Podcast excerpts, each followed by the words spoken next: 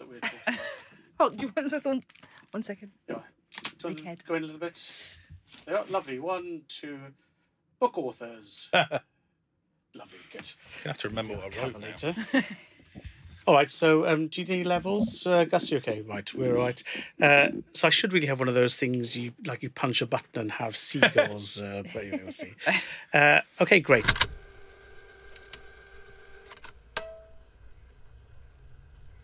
We're live. Welcome, Great. everyone. We're in the studio. Uh, after, well, well, the rest of the world is on holiday. We're slaving away in a hot studio in London town. And rather than give you work, we thought, dear listener, that we'd save you some work. So we have our first ever, maybe our last, uh, summer book club today, where we've picked uh, authors of some of the books that you told us that you were reading and would like to hear the story behind the book, about the people who are writing it, and also for those of you who are umming and ahhing as to whether you should buy the book or not. At the end of this, of course, uh, you'll be totally persuaded, or we'll cover it off. Anyway, so just to get your ears in the right location.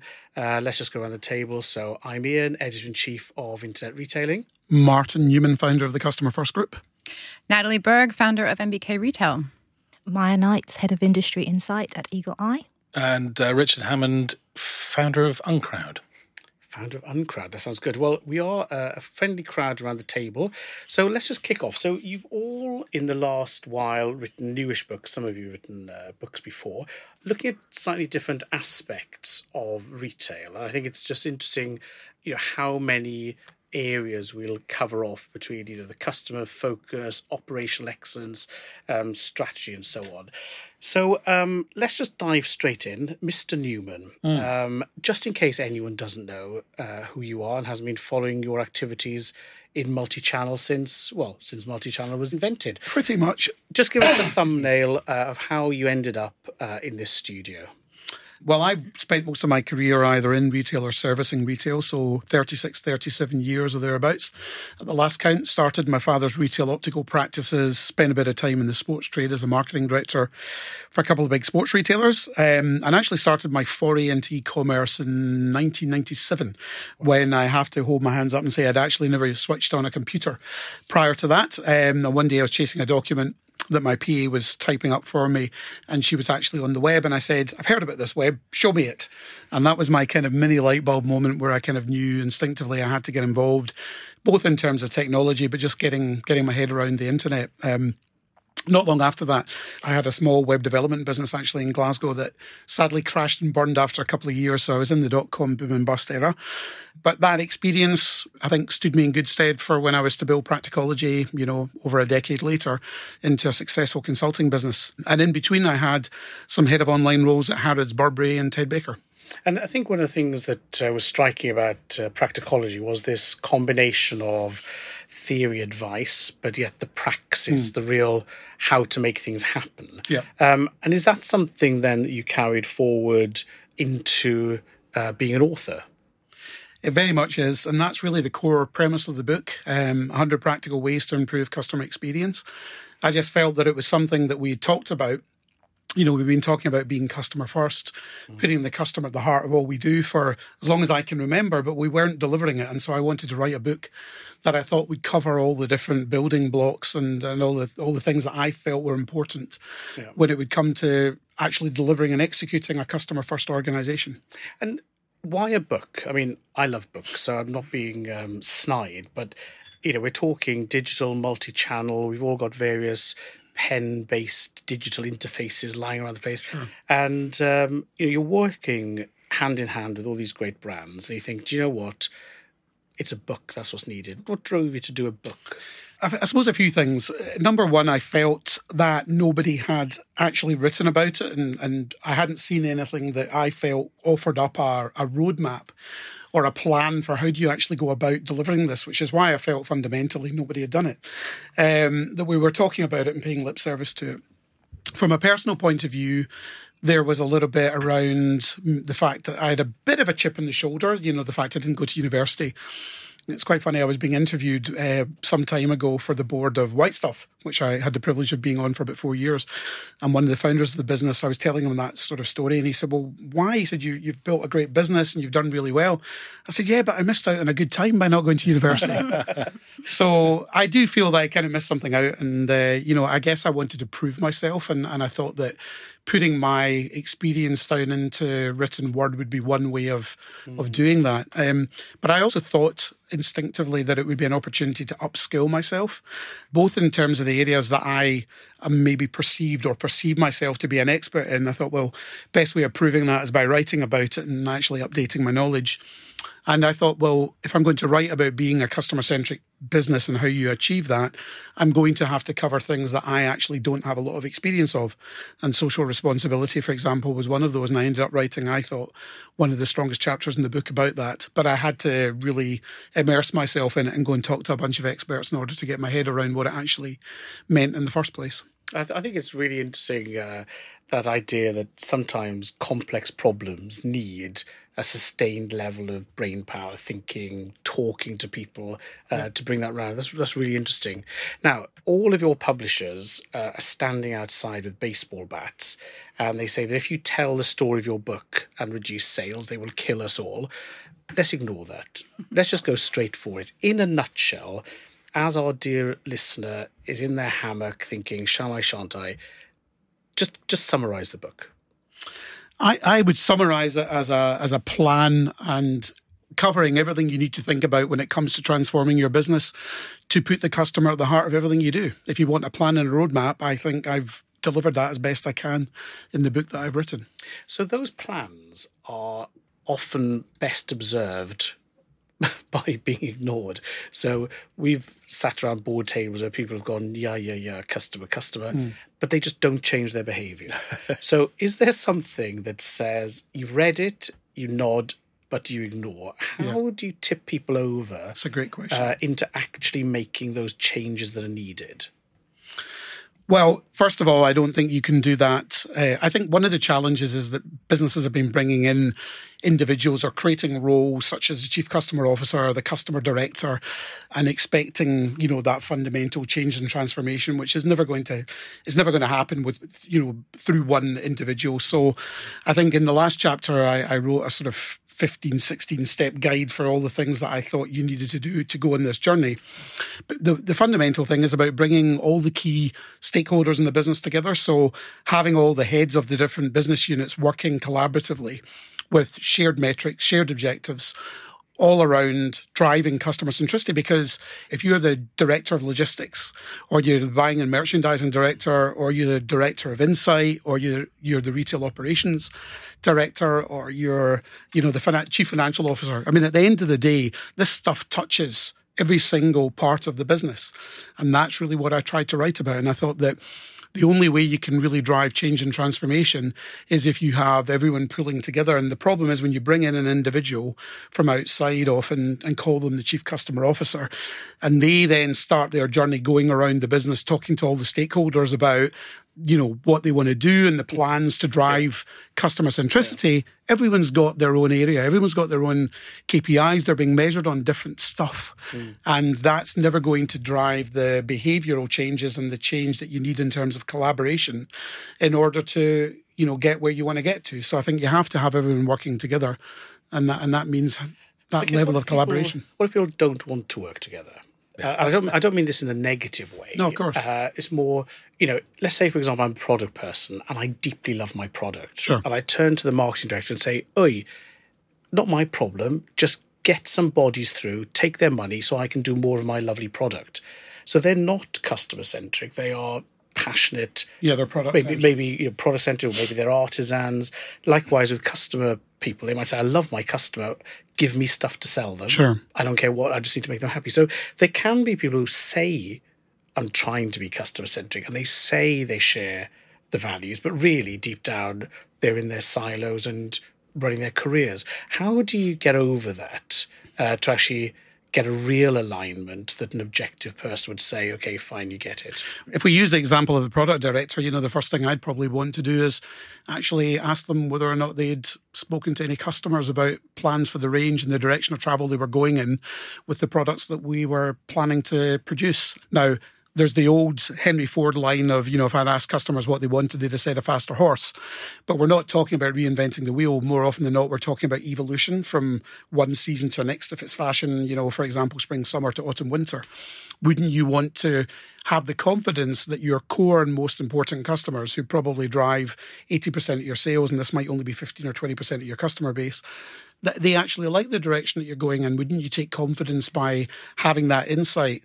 That's about being customer centric. Mm-hmm. You know, so if you're a product person, you might, you know, instinctively, you're obviously going to have a pretty good idea of, you know, what the brand stands for and, and what you want the range to stand for and what you, the look and feel that you're trying to create. But I think you still have to think about some form of customer engagement to at least have some reassurance that you're going in the right direction.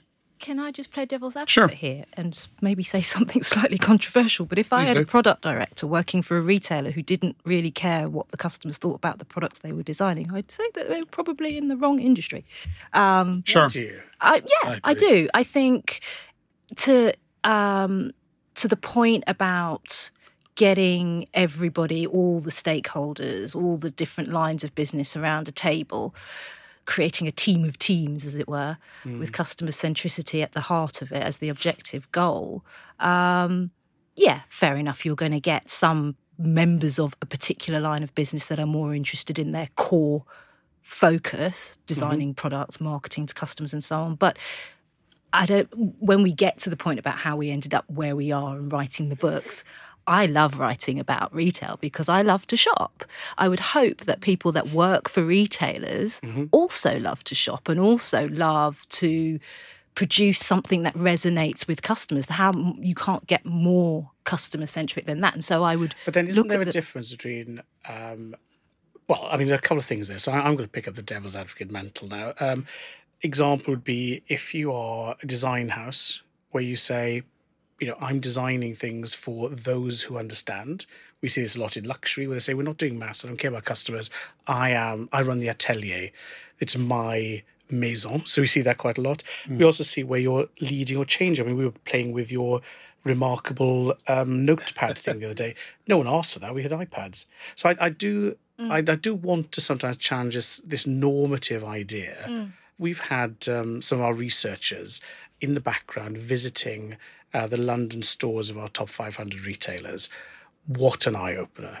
What an eye opener! And they're just doing observational things like you know how you greeted, signposting, product density, staff density, uh, how empowered a staff to do things at point of sale. You would not you would not believe just the variation, but also uh, although the services are quite varied, there's a real homogeneity mm. about what's being offered. So oh, I agree. I mean, if if we go back to it and say maybe turn that into a question for you, Martin, which is if you don't have to accept this, but if, as I say, that generally good, generally customer centric, general stuff is the grey gloop at the bottom of the deep ocean, where's the delight? So, am I wrong in saying I, that normative is just normal? How do you stand out? But, I, but, but well, you stand out because you deliver great service. I mean, you we were talking about this earlier. I've been doing mystery shopping videos in mm. Glasgow, London, Newcastle, and New York, and and you know the reality is there are a massive amount of gaps currently in the customer experience, the customer journey.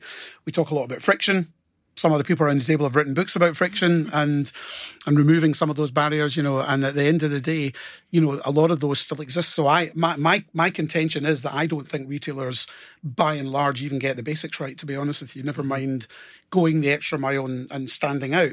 Yeah. But if I can just come back a second to, I, I, wanted to talk briefly about Apple because people also often use Apple as an example of a brand that, you know, if they'd listened to customers, they would never have designed, you know, the iPhone, they would have never designed the iPod. But I'm not sure I agree with that because I'm sure if we had the opportunity to talk to Jonathan Ives, I'm, I'm sure that the starting point of you know, imagining what what a new um, sound system might be or how you would listen to music in the future, would have been thinking about use cases and thinking about the examples of how do we listen to our music at that moment in time.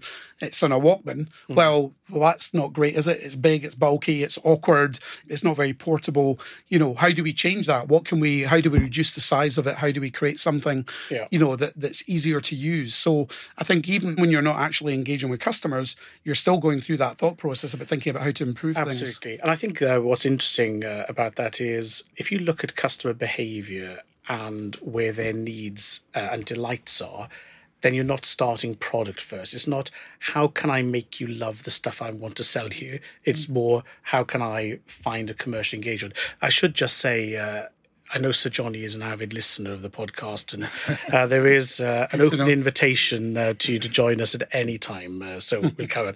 Now, we always talk about what we know.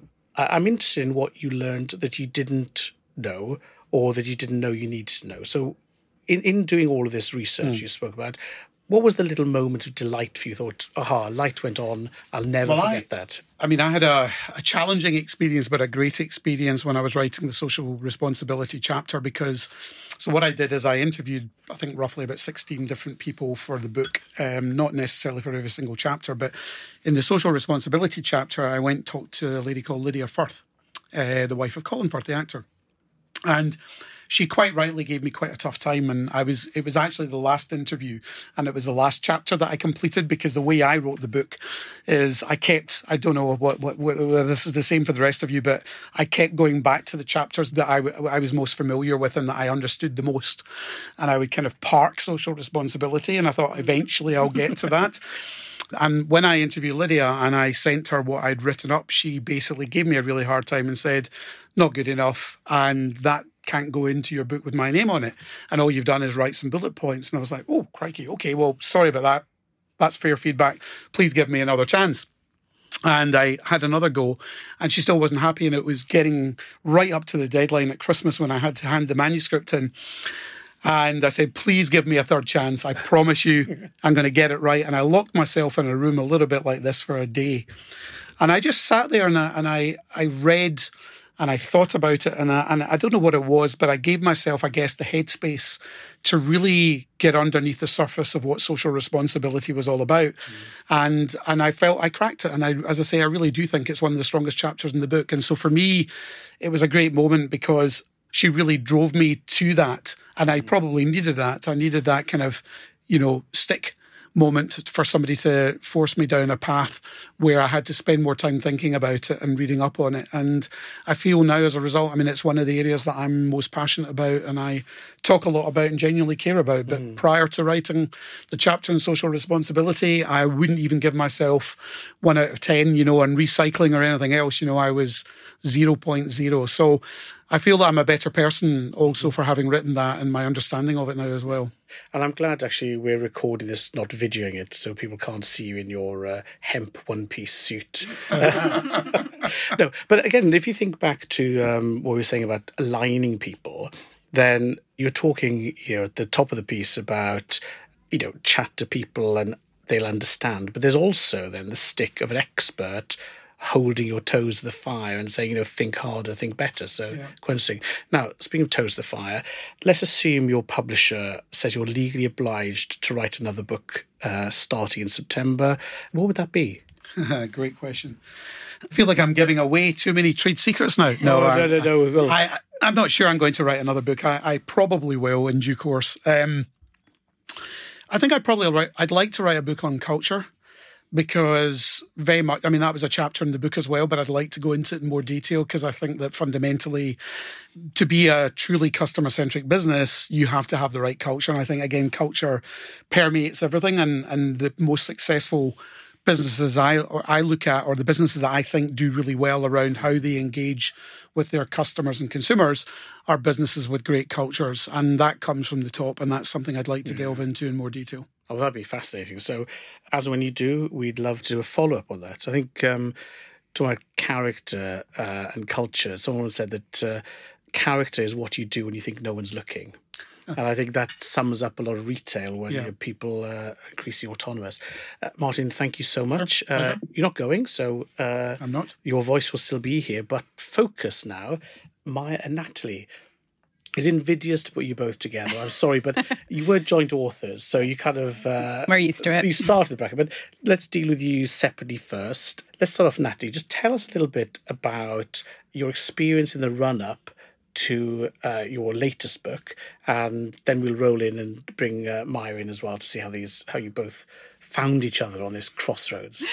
Sure. So I have been a retail analyst for the past 15 years. Um, I used to head up research teams at Planet Retail, which is where Miya and I had the pleasure of getting to know each other. And I was at Kantar before. So I've always been a researcher, always been an analyst, uh, focusing on the biggest global retailers. Uh, I spent a lot of time on Walmart, then, of course, Amazon. And And of more- course, you did a book on Walmart as well. Yes, yeah, about seven years ago, I co authored a book about Walmart with Bryan Roberts. So that was good practice. Uh, when it came time The to actually book. a warm up, yeah, I knew what I was getting into the second time around. Um, but the Amazon book felt very different, just because um, so much has changed. When Bryan and I wrote our Walmart book, we had I kid you not, about five or six pages dedicated to e-commerce and digital, and that was just you know seven years ago. And But that was also, when you say that, 2012 was, I don't know, 13 years after e commerce started and maybe seven years after it started working. Yeah, yeah, absolutely. And the iPhone had only been around for, you know, a few years. So it, it just it's incredible how over the past, you know, seven, hmm. seven, eight years, it's, it's just really taken off and has has really revolutionized the way that we shop as customers, hmm. but also the way that retailers do business and, and how much of a threat Amazon has, has become to the sector. And so your publisher, they hadn't spoken to you for a couple of years and they go, bring, bring. Tell you what, there's a gap on the bookshelf in the alphabetical section starting A. T- tell me how the, the book came about. So other way around, actually, um, they came back to to Bryan and me saying, "Would you like to do a second edition of Walmart?" And having, as I said, only written six pages of e-commerce in our Walmart book, there would just be so much to do. And I just thought, actually, might be more interesting to look at Amazon. And at the time, I had been away from retail for 13 months. I had my second child. I was on mat leave, and I came back, and I just thought, wow, so much has changed in the sector, hmm. but also so much had changed at Amazon because now this is pre Whole Foods, bear in mind, but it became really clear that they had this growing appetite for bricks and mortar retail. They were experimenting with lots of different formats in the US. Hmm. And I thought that was quite an interesting shift in strategy. And also that they wanted grocery, they wanted to crack grocery. And of course, they couldn't do that without stores. So I felt that they were at an inflection point and I pitched the idea to the publisher. And I knew at that point, uh, with Amazon being, uh, and we're very clear in the book that Amazon isn't a retailer, they're a technology company. And I could not write a book about Amazon, the technology company, without a technology expert. So that's when I, I begged Miya to, to join me in, in writing this book. Right, so let's uh, pick up on the story there.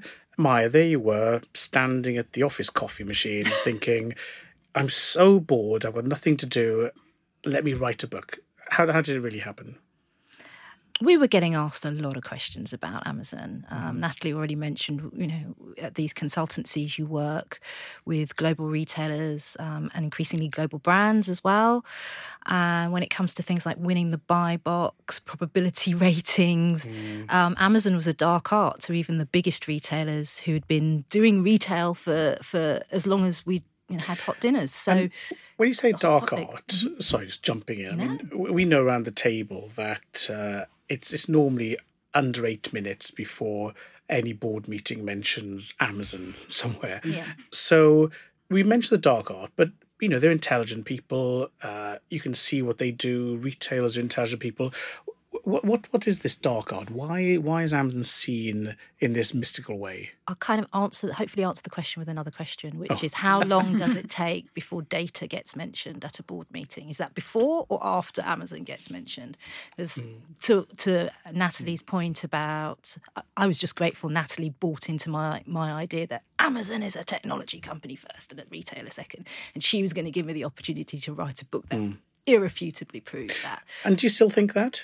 Absolutely, Definitely. absolutely. But if, if I, again, I don't want to be provocative, but you could actually say that uh, last century retailers weren't retailers, they were property companies. and you could say that 1970s retailers were really supply chain companies.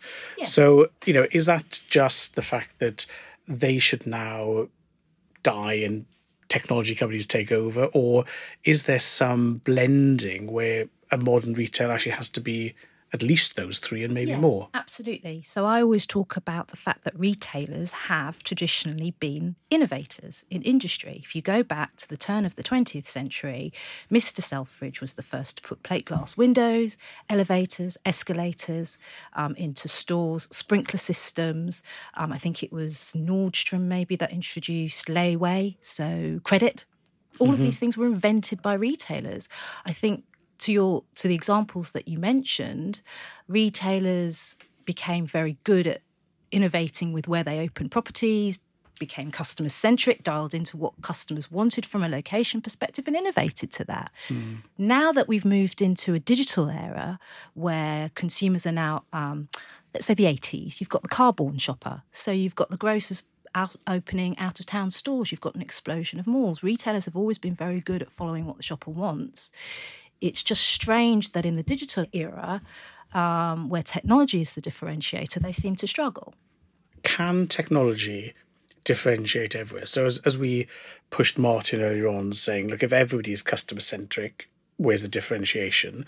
Isn't there a, an example or, or case to say that there were, there's only room for very, very few technology innovators when most people are going to be technology users? Absolutely. And again, you know, you can only invent plate glass windows once, so you can be a, an innovator or a fast follower. Yeah.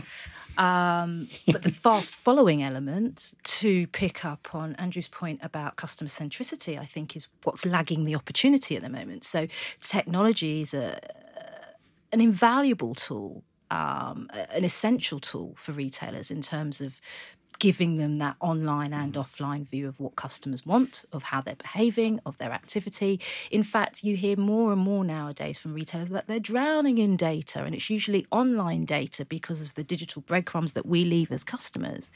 And the store kind of has been left as a as a poor relation as a sales channel nowadays in terms of gathering data about mm. the customer.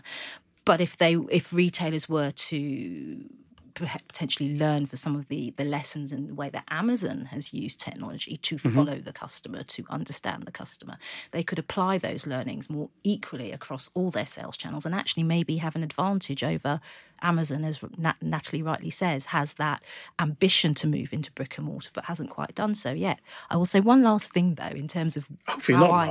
How I well, in terms of answering your question, in terms of how I got here, I think I'm. I, I don't know until Richard um, chimes in, but I think I'm the only one that came from wanting to be a writer into writing about retail. Oh. Richard, did you want to be a writer?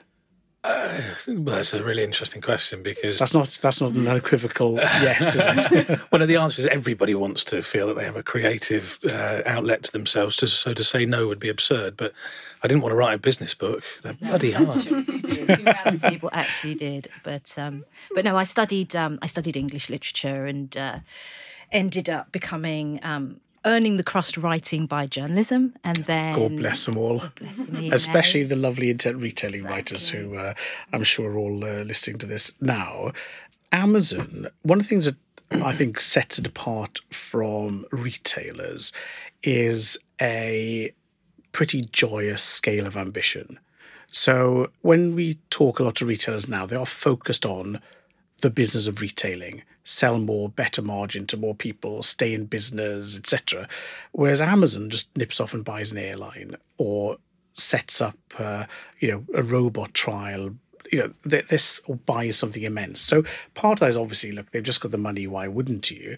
But also, I think it uh, might hint at a broader vision for what a company does with consumers these days, rather than self pigeonholing them. Is that is that a fair mm. thing, or am I just off on fancy? No, absolutely. I think it's so interesting. And, and this is Miya and I really wanted to dissect, you know, Amazon's strategy and figure out what it was that makes them tick, and also why are they doing everything they're doing. I mean, mm. if you look at Amazon as an outsider, it seems really illogical to, as you say, move into banking and airlines, and um, you know, they produce TV shows that win Golden Globes. Yeah, I forgot about the TV shows. Yeah, facial recognition mm-hmm. software. They sell that to the U.S. government. I mean, they're everywhere, and so we had to kind of get a little bit philosophical and ask ourselves, what is Amazon and what is their end game?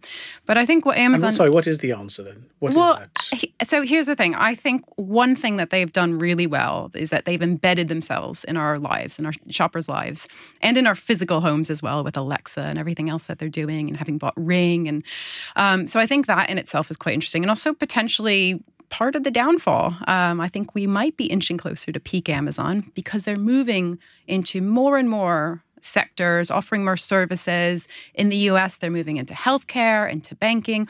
And I just think as a consumer, at what point is it just too much Amazon? Mm-hmm. So they're moving into groceries. We buy groceries every week. So if you're getting your groceries delivered by Amazon, you're watching TV through Prime Video, you're listening to music through Amazon, mm-hmm. uh, you've got your bank accounts, your healthcare. I mean, at what point is it too much? You know, one company controlling our lives. And I think that we but are. You also we have Google, who are saying, "Look, we'll control your lives for you." so, I mean, it's it's not as if it's it's. Uh, not monopolistic it's you know oligopolistic where there's several several different lives you could have um, but it's, it's, behind that this idea that um, humans through all our activity are simply there to throw off data that amazon can commercialize so uh, no. um, Can I just I say think... there are no Alexa devices in this room? Jeff might be listening. No, uh, I mean, uh, just thinking on to try and answer your question, but building on what Natalie said at the same time. Um, why does Amazon shoot off on its tangents? It is very clear on tackling the areas in consumer life and mm-hmm. um, where where where there is room for disruption, where it's already Absolutely. mediocre. Mm. To pick up on the discussion with Andrew, they are truly customer centric in that sense. They're not customer centric in that they will.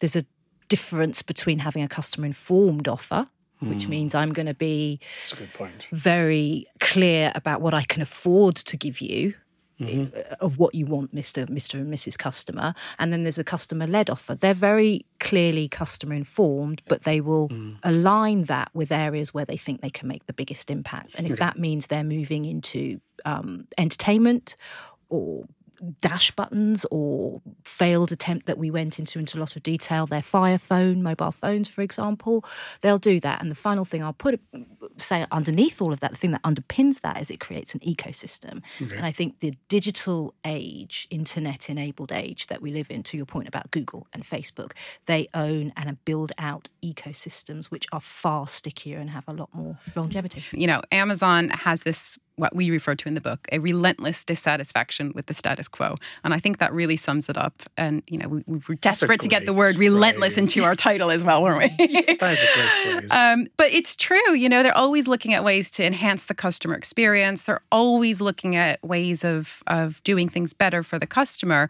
So I think it's definitely identifying those sectors where actually the status quo, you know, isn't that great? Can, they can mm. do something better.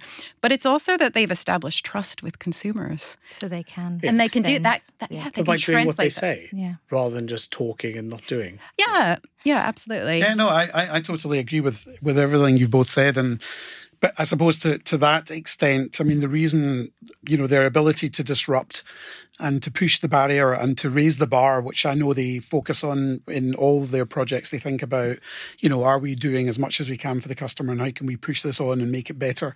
I think as long as they continue to do that, I'm not sure that we're going to see the end of them anytime soon. I think there's more likelihood that at some point in time they'll get so large with their with the Amazon Web Services business and the retail side of the business that they may they may be forced to break up the business. But from a consumer point of view, as long as you know, to your point there, Natalie, as long as you know you've got an ecosystem and you trust them and they're great at what they do and arguably they're better at anybody else whenever they go into something new. You know which is why when they go into retail you know they do books arguably better than anybody else. I've just been in their bookstore in new york you know, taking all the great stuff that they do online and integrating it into the physical environment, it's hard to imagine them not continuing to to grow from where they are. But, yeah, well, I think we're a long way off. I think yeah. that Amazon has a long way to go. But you think about the UK grocery sector. Fifteen years ago, everybody was moving into you know, entertainment and telecoms, yeah. and then there was this mass retrenchment, and everyone's now focused mostly on you know the core grocery offering. Mm-hmm. So I think I think Which we're a long way. yeah, exactly. I think we're a long way sure. from Amazon hitting that, but. but but let's let's look to that because uh, you did sort of offer us that uh, that morsel on a hook.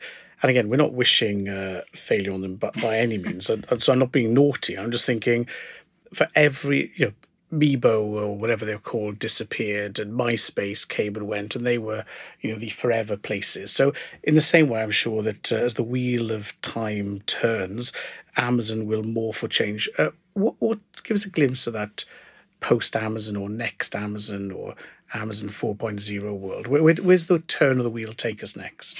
Well, if we think about our relationship with Amazon, it's it's pretty transactional, isn't it? Mm-hmm. It's it's not inspiring. It's not you know we don't go to Amazon to go shopping. We go on Amazon to to buy to purchase something. So I think we have to make that distinction. I think that's going to become more important in the future, and I think we're already seeing on the high street that there's an opportunity, as we describe in the book, to focus on what Amazon can't do. So WACD, as we, as we WACD. That'd be a really good. An acronym. Yeah, sounds like a radio program. um, and you know what Amazon can't do? That's experience. That's human touch. That's curation. Um, and you know, to Martin's point about physical stores, I'm not totally convinced that Amazon can do bricks and mortar. Mm. I think the jury's still out. I think they take a very scientific, data led approach to everything they do, and, and translating that into bricks and mortar stores, you know, sometimes. That sort of sounds like um, you don't have to be mad to have a store, but it helps. Yeah. so maybe it's the lack of data that allowed us to carry on for 50 years building stores and sort of letting the money come out in the wash. Well, it builds on the question you asked earlier. I think Natalie said Amazon's at an inflection point. I think the whole retail industry is at mm. an inflection point in that sense, with the customer at the center of it, where, to summarize, merchants need to learn the customer centric, tech savvy skills of Amazon, and Amazon needs to learn the merchant curation yeah. skills of uh, That's a very diplomatic answer, I must say. Uh, I've just had a warm feel. A superb example of that in the Four Star Store in yeah. New York. The Four Star Store is a retail disaster. I think it's awful. Awful, yeah. awful merchandise store. It's entirely data driven. There are two tables in it that are interesting. There's the table that says these are the things within half a mile of this store that people like. That that's an engaging table. That suddenly makes sense because there's a curation behind it, exactly as you say the data is all there in that store, mm. but the heart and soul and the feel and the merchant isn't in that store. No, but also it, looks like you know a pound store. Yeah. There, there's no circulation. That's harsh. The, well, no, but again, I'll, I'll, just say why your thinking and reality may not be the same. So I went in there and thought this is just the biggest mess I've seen. It's like a bazaar. Um, the labeling was awful. I couldn't scan things. I thought, what is the point? And there were people queuing up to pay.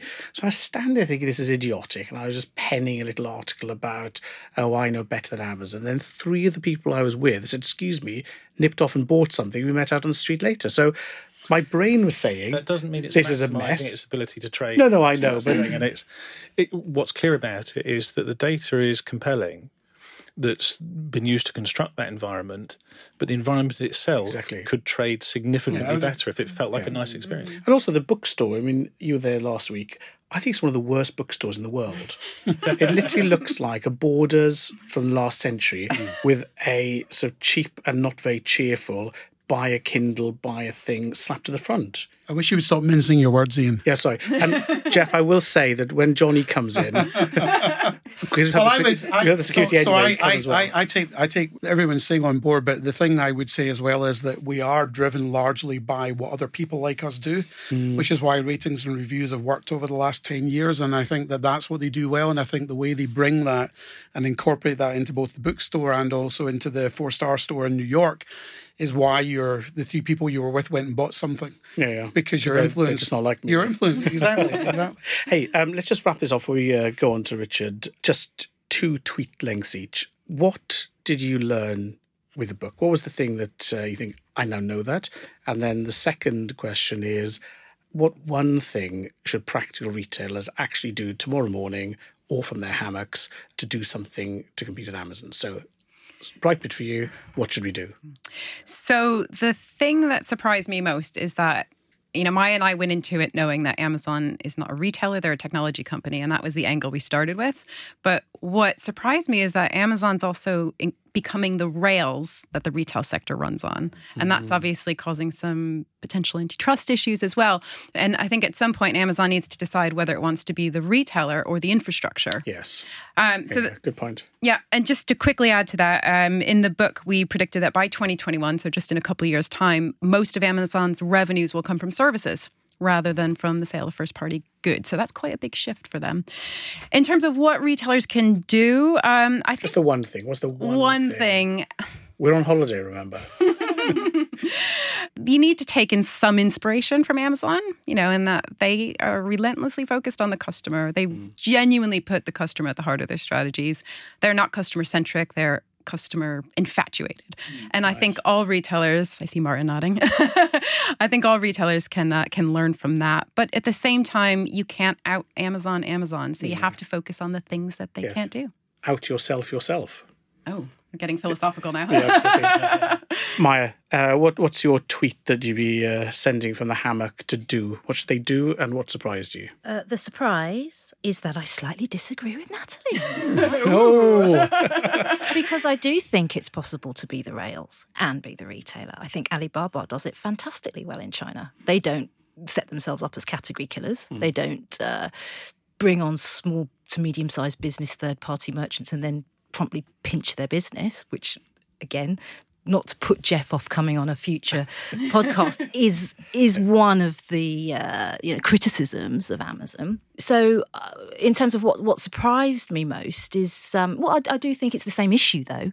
I think um, how are they going to resolve that? How okay. are they going to resolve the fact that they can be seen as both an enemy and a friend. A okay, frenemy. so the frenemy. And uh, um, what's the one thing to do? One thing to do, again, I've I am going to agree with Natalie this time. It's to, to, to work out how to be more customer centric, but to build on Martin's practical advice.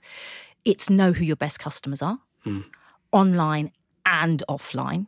And just as you try and, and can personalize that journey when they engage with you online by showing them things they yeah, might yeah. compliment, ratings and reviews, extend that capability into the store. The store right, that, that is one tweet. I really don't want to get or text message. That's, that's a whole pile. That's basically just do a year's worth of work while I'm on holiday. Know your best customers and serve them consistently That's offline and Good. online. Lovely. Uh, well, we've ended up with a note of harmony. So let's continue that. Uh, uh, which I wasn't quite sure how to sum you up, so I'm not going to bother. I'm going to let you introduce yourself. Uh, and you're sort of the filling in a bookie sandwich right now because uh, when we look back, we've got um, your first book now in its uh, fourth uh, incarnation, uh, Smart Retail. And then you're launching your new book tonight. Yeah. So, uh, oh, not that tonight matters because by the time this goes out, it'll be launched. But anyway, tell us about yourself and uh, how you ended up as the filling in this sandwich. Okay, so um, I've been a retailer for 34 years started when I was 15. Bit of Martin's story resonated where I, I, fell in love with, with retail. I fell in love with being in shops. And I decided that as long as I could keep pace with kind of a, a lifestyle that I wanted to live, working in retail, I'd put off going to university. Mm. And unfortunately, I did manage to keep pace with, with that, and so didn't go. And I, I, do deeply regret it. Actually, you, you say you shouldn't regret things, but I do regret that for some of the reasons you mentioned, Martin and actually it comes back to writing a book is part of that well i feel i need some academic legitimacy hmm. having missed out on the first time and you know i lecture at uh, university of westminster and guest lecture in all sorts of places now and you do walk those halls thinking oh at some point somebody's going to point a finger now and say you haven't even got a degree you should be you should be out of here. So the book is a kind of a, a legitimizer in some ways. So it's like, I'll see your PhD and read a fourth edition book. well, and it was also, so, you know, serendipity plays a big part in everything we do. And then we try to post rationalize. Mm-hmm. I had just finished a job and I had a bit of savings available and I could, I could laze around for a year. And I knew that my mum and dad would give me hell if I didn't do anything. So I told them without having any plan. I said, "Oh, I, no, I'm, I'm, I'm taking a year off, but I'm, I'm going to be writing a book." And uh, then had to work out what I would write and why and where it would fit. But it turned out there were there were two things that I that I knew about. One was retailing from a customer perspective, and I shared very much the same positioning as everybody here, and, and I couldn't agree more with with Miya's point about uh, uh, customer leading before product. I mean, the, there are so many great case studies we can talk about there that uh, would end up diverting us down a, a path. And and again, Amazon is such a great example. I don't think Amazon care about product. I don't think they give a monkey. Which is their problem? Someone else's product, then you live or die. But that's why they're the everything store Yeah. as well. Yeah. Well, what they care about is outcomes and needs. You know, what is the outcome and the need that a customer has, and how do we use our technology platform? Because it, it is absurd to think of them as anything other than a technology platform. But you can be lots of other things. You know, you, you can be a retailer on top of a technology platform. Of course, you can. But anyway, yeah. So it was. Uh, I, I thought, well, I better write this bloody book now. So I wrote a list of the world's top five business publishers. And I thought, well, it's got to be published by one of those because otherwise it's not worth doing. Um, ego at that age. So just tell us who your publisher is, just so they can look at you into this. Pearson, who at the time were the world's biggest, Yeah. um, but who, who uh, are less so now. Uh, that's is that diplomatic? Whatever. Yeah, it It's doesn't not- matter. I've- I've written There's a thumping as the PR person uh, sits outside. Uh, yeah. Uh, but but so I, I everybody's experience is different. But I I emailed a publisher at uh, Pearson, and that same afternoon we had a rough deal in outline. Nice. And it was because Rachel, who was a genius, she was a fabulous publisher. I was so lucky. That morning, she'd had a giant bollocking from her boss, who'd said, We're the world's biggest business publisher and we haven't got anything on retail. And then at lunchtime, my, my proposal comes along, and Rachel, bless her, said, Well, if you can write three words in a row and put a full stop in the right place, then that's probably me looking okay now. But that was that was a good experience because it meant I had a blank sheet. I knew I had a contract. Hmm. And so what I did is I went and talked to the world's best retailers and just But you were slightly them- cheeky about it. So, I mean, uh. I mean, I like it, but if my kids are saying, "Dad, how should I go about it?" and then you call the book "Smart Retail," which is kind of a challenge because no one wants to think that they're in the wrong bit of that book. Yeah. Uh, and Yeah, then then Rachel's you say, title, by the way. "Hi, um, I'd like you to have the book for me." Question is, what makes you so good? yeah So, you know, I'm feeling the humour there. Yeah. Uh, so I don't know whether you wrote to them on vellum and uh, fountain pen, but you know, you just approach people saying, "What makes you good?" it's it, it, there are only two people who didn't talk to me. One was Apple, um, and I've, I've since uh, spoken to some of the people who refused me back then, um, which is always an in, interesting thing because they don't remember having refo- refused. um, I can't remember who the second people were, but I've told that story of it being two people that refused for such a long time. Most people want to tell you why they're good.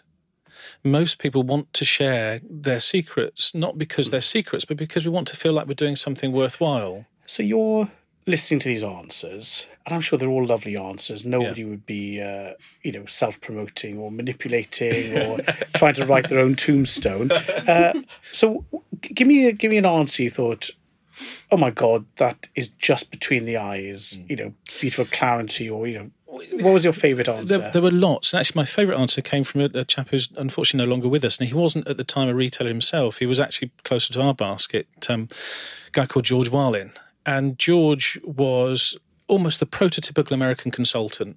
One man band, had built a brand for himself before online, had set himself up as the voice of the customer in those retail businesses. He had a long history at uh, Nordstrom uh, previous to that, and had gone out on his own. And he was way ahead of his time. He was just constantly talking about the the answers are in the people who you want to sell to. The answers to everything you want to develop, every service you want to change, every range you need to put in place, every communication you want to make, the answers are there. Now, you can't just go and ask customers because customers lie. They don't mean to lie, but they, they do. You know, we all know that every survey you ever ask customers, what two things can we do? The customer says lower prices and more choice. And then when you observe behaviours, price tends to feature four, five, six, seven down the list. And when a customer says they want more choice, what they mean is I want you to do a better job of putting of the right thing in the my right hands things. Yeah. um, which is incidentally Amazon's Achilles heel. When you guys talk about do what Amazon can't, Amazon are atrocious at curation, and that's why those interesting attempts like the four star store and, and like the data that's driven the bookshop are so fascinating. Because it's like watching your kid learn to ride a bicycle. Mm. you know, the brain synapses are firing. They go, oh, I've fallen off. I've fallen off. Firing and firing. Then you see your kid suddenly goes, whoa, whoa, whoa. Now they can ride. And they can ride forever and they never forget it. And Amazon, I, I think that will happen at some point to them. There will be a point where they go, this is like a HAL thing to- 2000 moment. Oh, though, it, it? totally, it totally is. It totally is. And I, I love Amazon Instant. So they're a great um, we have that. Uh, it's within your customer. And again, I'm feeling naughty now. I feel I want to just go pure product first, but I'm, I'm going to behave myself. Was there a prevalent answer that maybe smelt a bit like a three-day-old fish? Don't don't name names, but just tell us what the answer that There were- just there were- didn't ring true. I, I won't name names, but there were plenty of retail businesses who were kind of sitting there going, "Yeah, it's definitely because of us. It's definitely because of all these things." I don't know. I don't know what it is that makes us special. I don't. Hmm. And you can see it on people's faces. They couldn't articulate anything that, that made that made. You've, you've been around board tables, Martins, where you've seen that again and again. But on the flip side, there were four consistencies that we saw over and over again, and that list of consistencies has, has expanded a, a bit. But back in the original version of the book, we saw that the the people who were being fabulously successful had a very strong purpose. Mm-hmm. They knew why they were rolling the shutters up in the morning. and that purpose could be product, could be socio. Do you know, it was almost never product. It was very rarely product. I'm so feeling- it would be Can I just ask if I have a product listener? I just want a little bit of backup on this. So let's see if I get some response. So it was, it was never product. What was it? give you a great example. The best retailer on the planet, bar none, is Container Store. Container Store is a fabulous shop that sells essentially stuff to put things in, stuff to put things on. Mm-hmm. And as the founder's father said to him when he first started it, how on earth are you going to make money selling empty boxes? And Container Store is full of great product, and it has a business that has fabulous product people in it who love finding the perfect picnic basket, who mm-hmm. love creating wonderful things. But that business is entirely built around understanding how does somebody use product, but but to what end? What is mm-hmm. the, the final point of that? That that and it, there's a great example of, of, of this for me, which which kind of knits together two things, which takes great product, but also takes solutions. Which is there's a great stat from Container Store: if a customer doesn't talk to a member of staff, they buy on average 1.2 items. If they do talk to a member of staff, they buy on average seven to eight items. And there's a great illustration of that. I was in there, the New York store, holding a letter tray. Uh, I didn't want a letter tray. I was just looking at because you know that's your job. and the person who came over to me, she said this brilliant thing. She said, "What's got you thinking about your mail today?" It wasn't. We've got that in a range of colours. Have you seen all the ones you want to see? What's got you thinking about your mail today? And said, "Oh, I just I, we're so disorganised at home. Tell me about that disorganisation. What does it mean?" Yeah. And she said, I said, well, stuff comes through the door. We've got a little rack, but it, it we tend to lose things and important things. Mm. Okay, so what do you do? What do you physically do? Well, I take them, I put them in the rack, or we take them into the kitchen and they go on the work surface. Then she said, how valuable is that countertop space to you? That's the close. And I, I said, so well, valuable. Yeah, it's hugely valuable. and before I knew it, she was planning my new way of handling mail, and it was it was fabulous. And it was a great example of how When did you product was fess up that uh, you were just hiding out and fondling random items? I, I'd, I'd like to say I, I bought all the stuff, but uh, no, I didn't. I, I just kind of. Um, Can I, sorry, can I just make a quick comment Yeah. about Container Store? Because when you talk about being customer centric, the, the the starting point on that journey is being employee centric and employee first. Mm. And I think they're a great example of a business that probably does that better than anyone. They put their employees at the heart of everything they do, Yeah. and then their employees put the customer at the heart of everything that they do. They go the extra mile. So But we've got a lot of hearts example. now, though. So we've got purpose at the heart of your purpose. Hmm. Then you put your employees at the heart of that, and they then put the customer at the heart of but it. But it's a good example of, of, of what Martin was saying about culture is that if you have a clear purpose that can be articulated by the person pushing trolleys around the car park up to the CEO, if broadly those people are all saying roughly the same thing, mm-hmm. then it's very easy to build a, a, a culture around that where people know what they need to do because you can pass it through that filter.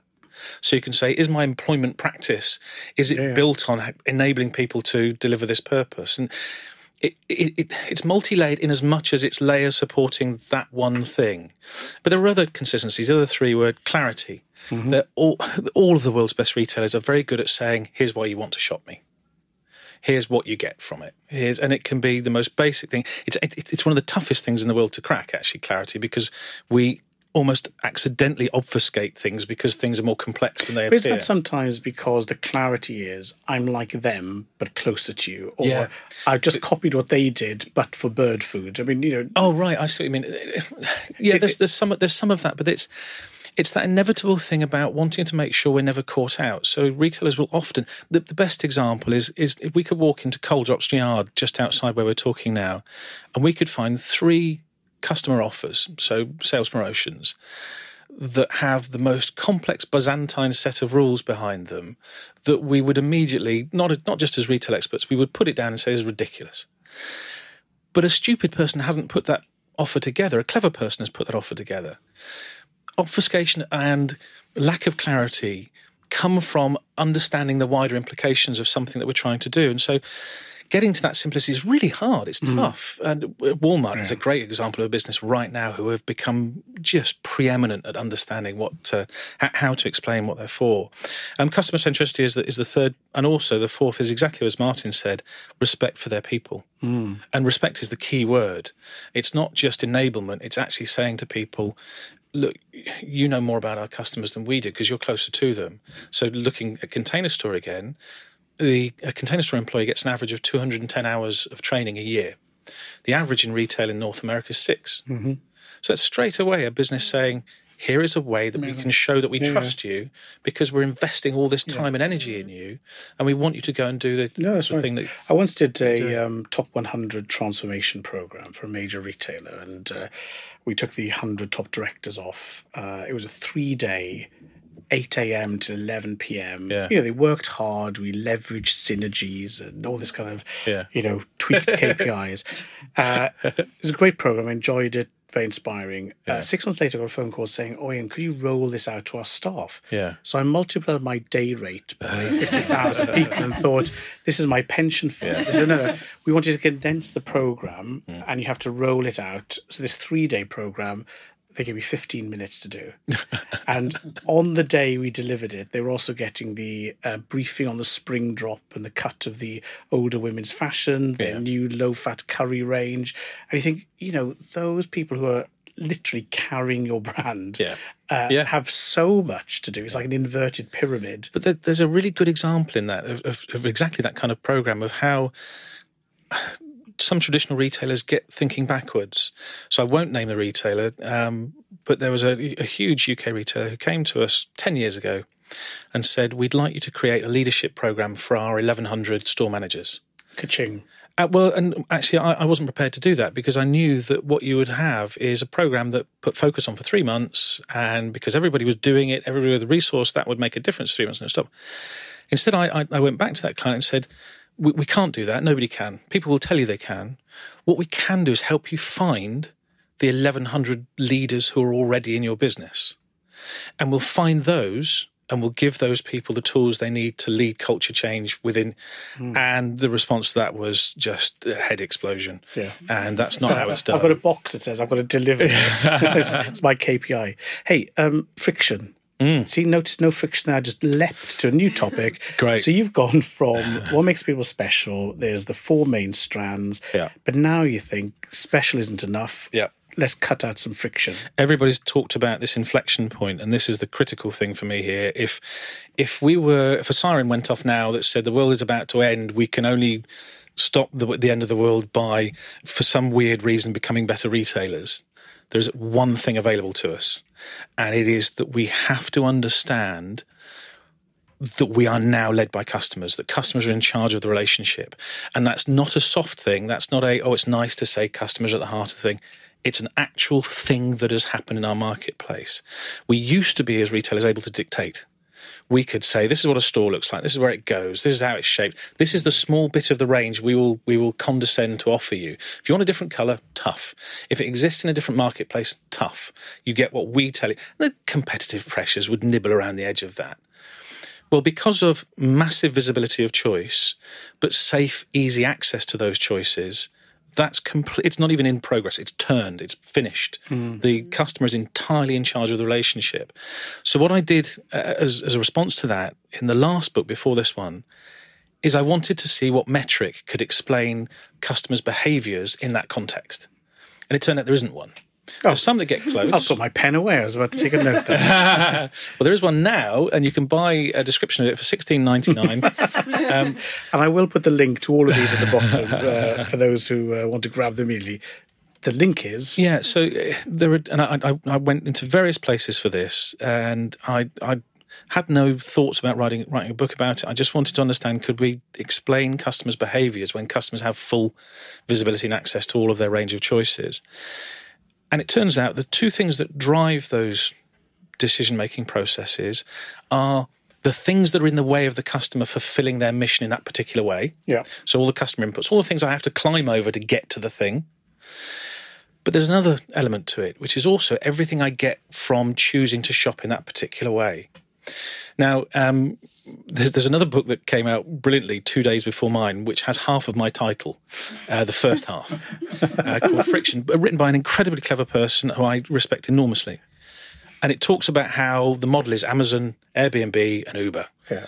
And it essentially says, no, so you take friction out of your business to get like those guys which is kind of silly because you can only ever be a not quite as good Amazon. You can only ever be a not quite as good Uber if you chase that direction. Mm. And that was the, the, the telling thing for me. Friction is something which is being spoken around in boardrooms everywhere in retail now.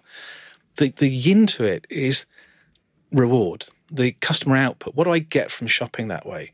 And there are so many good examples of how customers will put up with a bit extra friction if the reward is big enough for them. And reward can be worth it. Absolutely. And it can be all sorts of things. It can be emotional reward, discovery reward.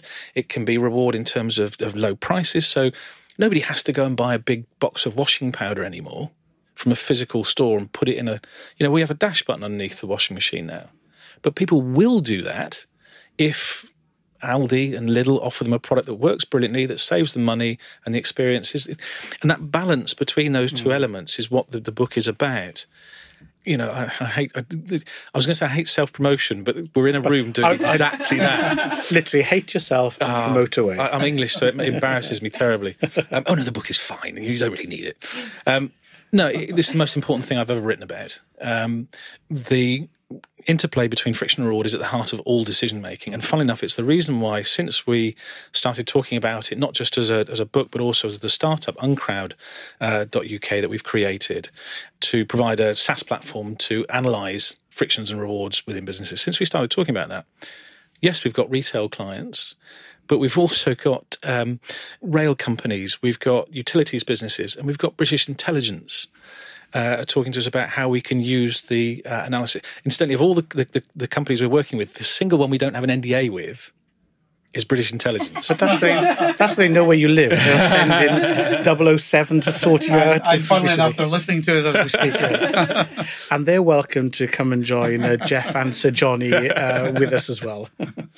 Um, so yeah, it, it, understanding that interplay between the two. And I give quite a lot of tools away in, in the book. There's a lot of templates there. There's a website, frictionreward.com. Um, at frictionreward.com, you'll find the templates. You can have them for free.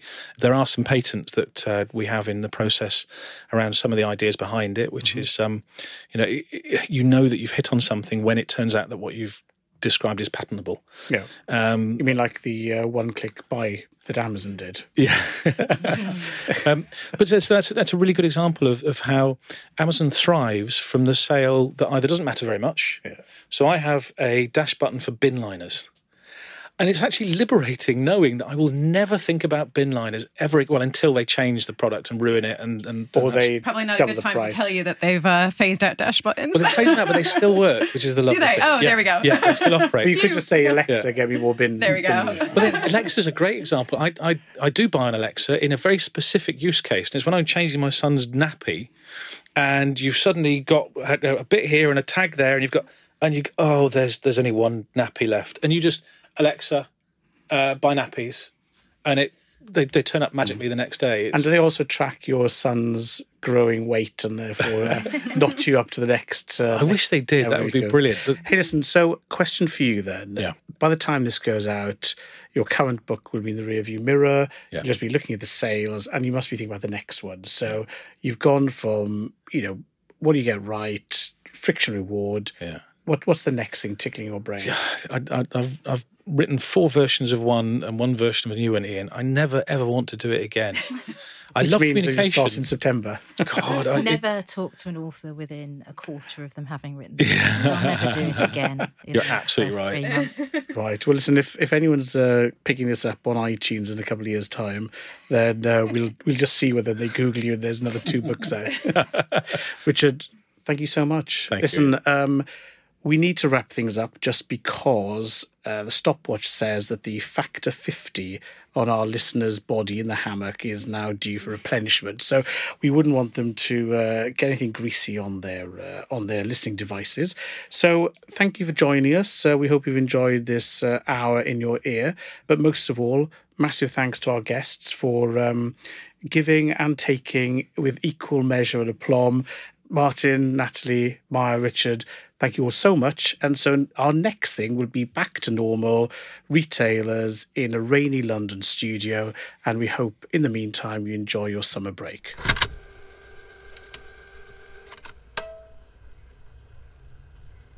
Um, Ian, I bought you a copy of the book. Oh, lovely. Tonight. Could I just say that under the terms of the Bribery Act, I'm accepting this not as an inducement. Bribery Act. Is this the one launching tom- tonight? But it- it- tonight is the is the launch party. Fabulous. Um, Good luck with but it. um, thank you. Uh, Excellent. I'm nervous. And you gave up, you shit. gave up Top Gear. Ah. You've never heard that before. Thank you, Drop Martin. me a line. It'd be really interesting to have a coffee with you. Yeah, absolutely, brilliant. Thank you, Martin. Be stuff I I don't don't collaborate on. Oh no! And your as you lifted your history there, I, I, I, it's wonderful talking to people who've been uh, just in front of customers in those situations. I love the war stories. I really do Yeah. Why go as war stories rather than delight stories? because we. They're the ones that stick in your mind. no, no one's ever saying to our customers, Thank could you be you, staff thank you, focused? They're never very far away from being fired. That's why they're war stories.